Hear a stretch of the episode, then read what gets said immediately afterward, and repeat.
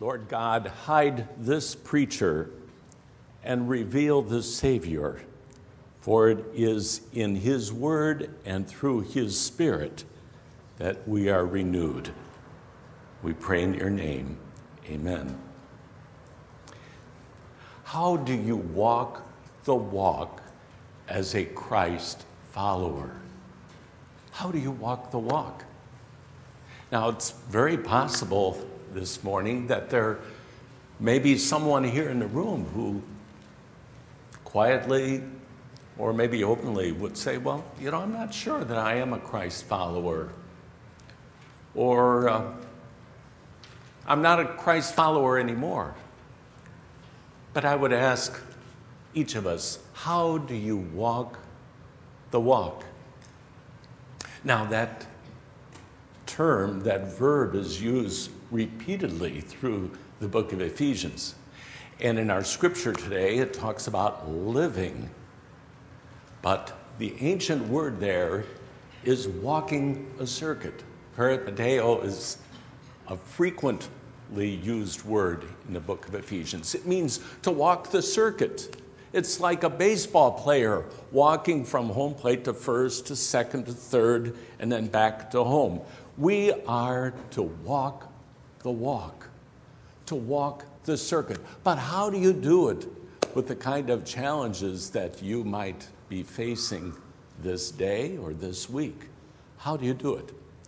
There's a good uh, friend of mine, covenant pastor named Paul Bankston, who is now retired. He lives with his wife Cheryl in um, the homestead, not too far from here. In fact, Paul was uh, the pastor, one of the pastors at the church that my uh, mother in law, Mary's mother, lived at in Muskegon, Michigan. Paul told me that he would walk a circuit or run or jog. How many joggers are here this morning? Well, I, I know you're, you're kind of working at it, but you got a great coach here and uh, a great mentor. So, walking the circuit, Paul said he discovered Winnemac Park, the corner of Damen and Foster Avenue, is exactly a quarter mile. And it's a square or, uh, yeah, rectangular park area. The jogging area, the walking path is a quarter mile, so that if you go through the entire circuit, it's one mile. If you do it five times, it's how many? Oh, you go to the head of the class here five miles. If you do it five days a week, it's 25 miles. Not bad, Paul. Walking, jogging, running, however you would say it. We are to walk the walk. Now, I might add before I move on that the book of Ephesians mentions different postures.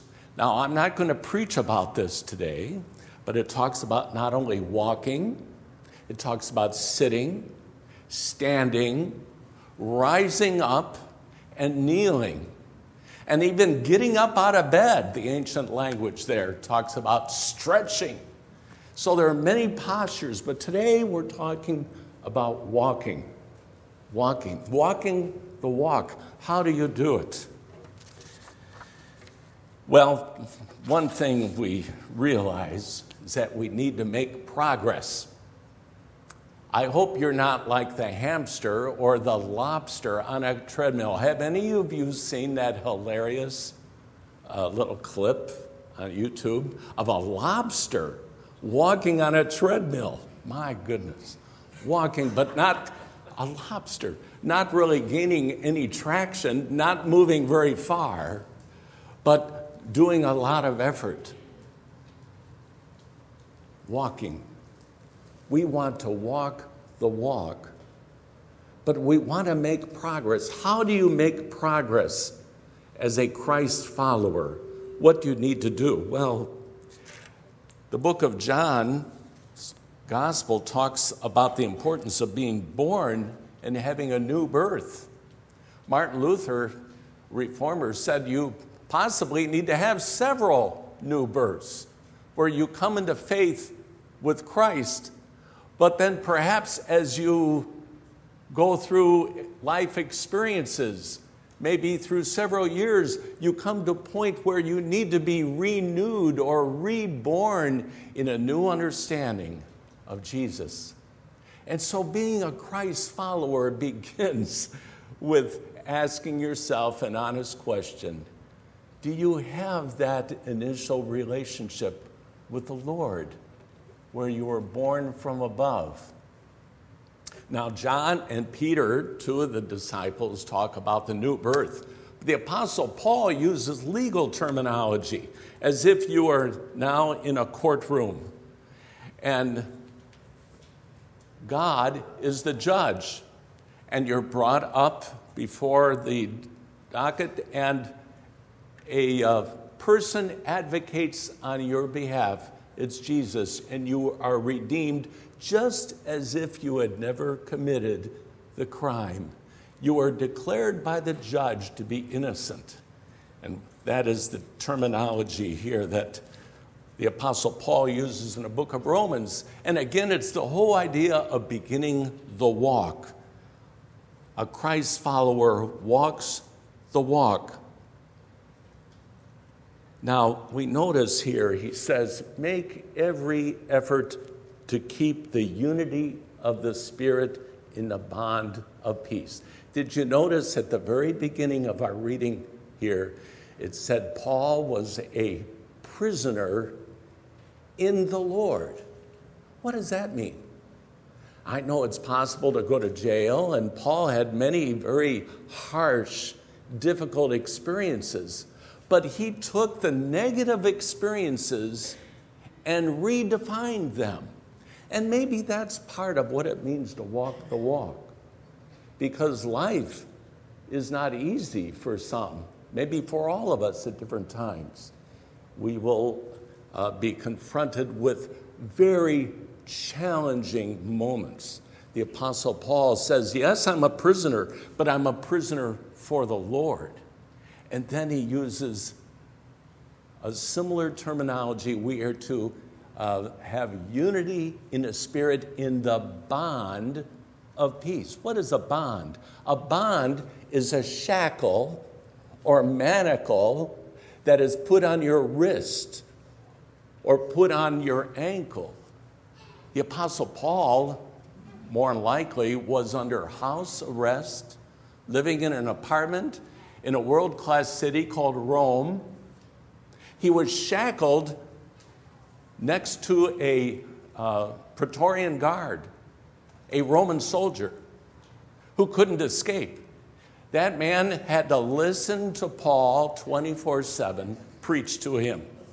And the ancient church actually gives the indication that over these experiences, a number of the guards became followers, Christ followers, because they were shackled, they were bonded, wrist to wrist, or ankle to ankle with Paul, who very carefully, lovingly, and keenly debated and talked about faith in Jesus. Walking the walk may include redefining that whatever difficulty you're facing in life, you could transform that difficulty because it's making you a little bit more like Jesus.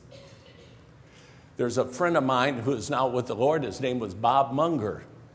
He said, uh, Brian, what I do is every day I review, as I'm about to go to sleep at night, I lie in bed and I review everything that's happened.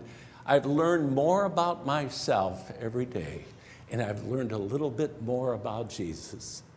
And so I commit all that I've learned about myself to all I've learned about Jesus. And I do that day after day after day. And when you do that, you become, in a deeper way, a Christ follower. You're walking the circuit, you're walking the walk. And I challenge you to consider this, maybe today or tonight. You review your life. You've learned a little bit more about yourself. Maybe you have an inner strength that came from somewhere. Maybe it came from God. Or maybe you are disappointed in yourself. You take what you've learned about yourself and what something new you've learned about God and you commit yourself to God and you do that day after day. It's part of walking the walk, doing the circuit, like a baseball player rounding the bases, because the Apostle Paul says that we are to walk the walk for the Lord, and that's how we grow in faith. But the good news is this as we look at Ephesians chapter 4, we walk the walk, but all you know of God is involved in restoring, healing, and empowering you to do the walk. Let me say that again. That, that is so riveting. It's outstanding that all you know of God, Father, Son, Holy Spirit, is involved in your life at this very moment. You may not feel the Holy Spirit or feel the Redeemer or feel God, the Creator, but all three members of the Trinity, one God in three persons, are involved in helping you walk the walk. Because God is there cheering for you, but not only empowering you and equipping you, but giving you His strength and His Spirit. Now, the Apostle Paul talks about a sevenfold unity that unites all believers into one body. And uh, there are three groups of three. Each member of the Trinity is highlighted. And so the Apostle Paul, taking this part, says there's one body, that's single community, one church, one spirit, that's the Holy Spirit, one hope, guaranteeing our calling, that's the Spirit. Then there's one Lord to whom we owe our allegiance, one faith, and one baptism, our commitment and an outward sign of belonging to the church. And then finally, there's one God and Father of us all who is over all, through all, and in all. All who God is, is involved in helping you by His grace to walk the walk so that you can achieve your calling, what the Lord wants you to do. Unity and wholeness expresses the very essence of the Father, Son, and Holy Spirit in fact, unity is the church's calling and purpose. It's not a man made condition within the church, it is achieved through Jesus Christ, his death upon the cross for our sakes, and the Holy Spirit who indwells the heart of every Christian woman and man and child. Unity, however, is not uniformity. Every believer, in fact, is given a unique spiritual gift or gifts and capacities for Christian service. There's a diversity in the body of Christ represented in all the different spiritual gifts that are labeled here by Paul to prepare God's people for work of service so that the body of Christ may be built up until we all reach unity in the faith and in the knowledge of the Son of God and become mature, attaining the whole measure of the fullness of Christ. It's a mutuality of service leading to greater maturity in faith and life. One way that a Christian walks the walk is through reconciliation with others within the church, including those who come from non Christian backgrounds and experiences, and some who come from uh, totally different life experiences, maybe different countries, different nationalities. Every person has the opportunity to participate and to contribute through spiritual gifts so that God's people are prepared for works of service and the body of Christ is built up. But none of us can do everything. We need each other within the church. Christians within one body work together. Each has a part to do, and in unity together, we fulfill all that God calls the church to be and to do. But remember what I just said that all who God is, is involved in your life at this very moment. God is cheering you on. God is encouraging and consoling you. God is empowering you to walk the walk. Now, let me conclude with a true story from the Chicago Cubs. It's one of the oldest professional baseball teams in America, the second oldest. And it, um, it illustrates for us what it means to walk the walk. This is a story from the 1932 Chicago Cubs versus New York Yankees World Series. At the game, the third game at Wrigley Field on Clark Street, President Franklin Roosevelt attended along with sitting next to Chicago Mayor Anton Cermak. What happened at this game is historic. It's validated, by the way, by video footage and eyewitness reports.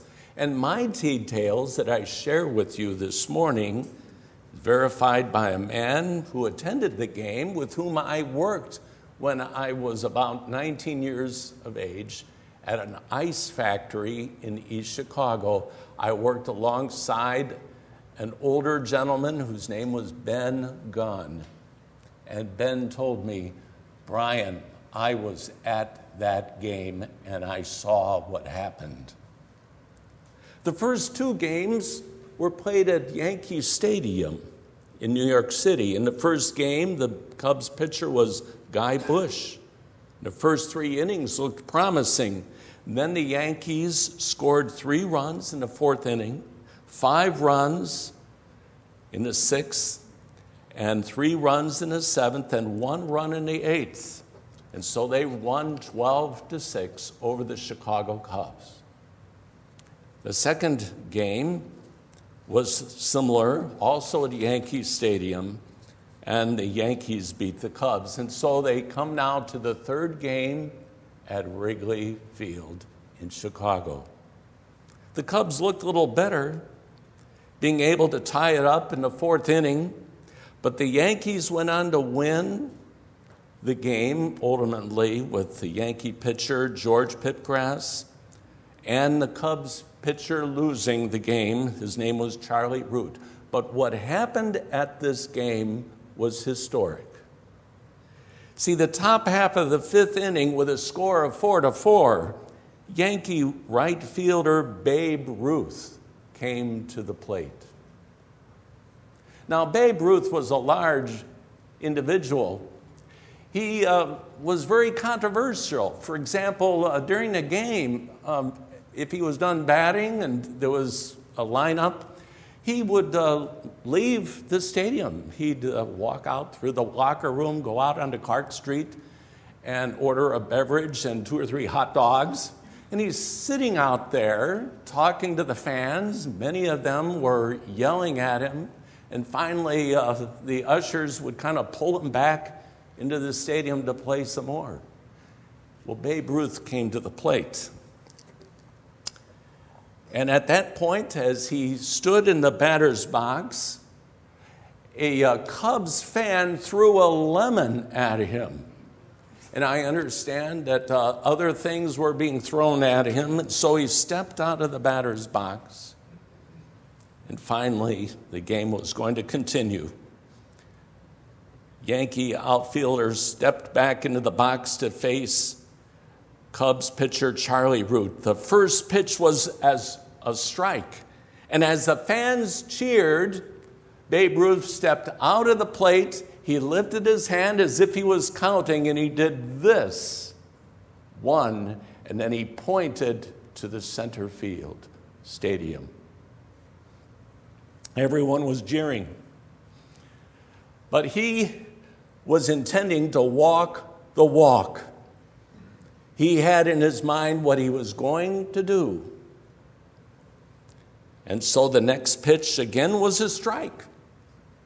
And as he was struck, strike two, once again he steps out of the batter's box. He holds up his hand with two fingers up, one, two, and then he points to the center field bleachers.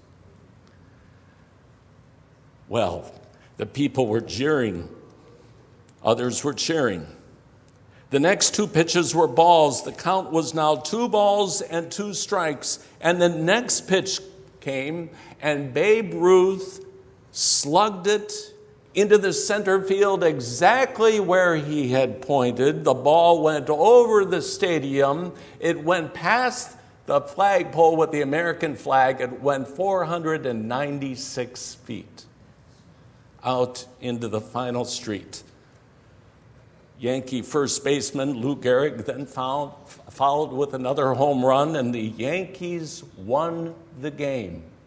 And to celebrate, Chicago Candy Company, Curtis Candy, put up a large wooden sign reading buy Babe Ruth Candy Bars and put it right up over the stadium. And it was there for decades.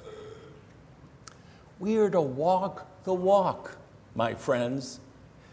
Just as Babe Ruth ran the circuit and he was laughing and uh, giggling as he ran because he knew what he was doing and he was all about fulfilling that walk.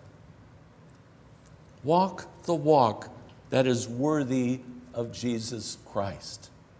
Some of you are being called to walk very difficult, challenging experiences and walks. So lean on the Lord today. Lean on the arms and shoulders of Christian friends here in the church. Be a Christ follower. Make that commitment and walk the walk. In some respects, this church is similar to an ice cube tray. My uh, mother, I recall years ago in Northwest Indiana, where I grew up, we'd have people over the house for a party.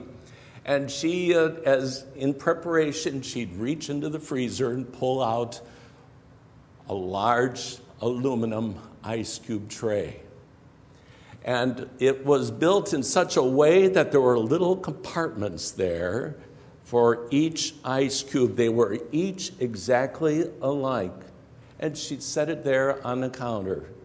And the warmth of the summer uh, air outside on the picnic table or maybe in the kitchen would gradually melt those ice cubes, where after so much time she could just simply lift the aluminum receptacle and all the cubes were there. Now, as water was beginning to drip, and each cube could be broken apart. But guess what? She'd put all of them in a punch bowl, along with the water, everything together, and the cold temperature would cause two things.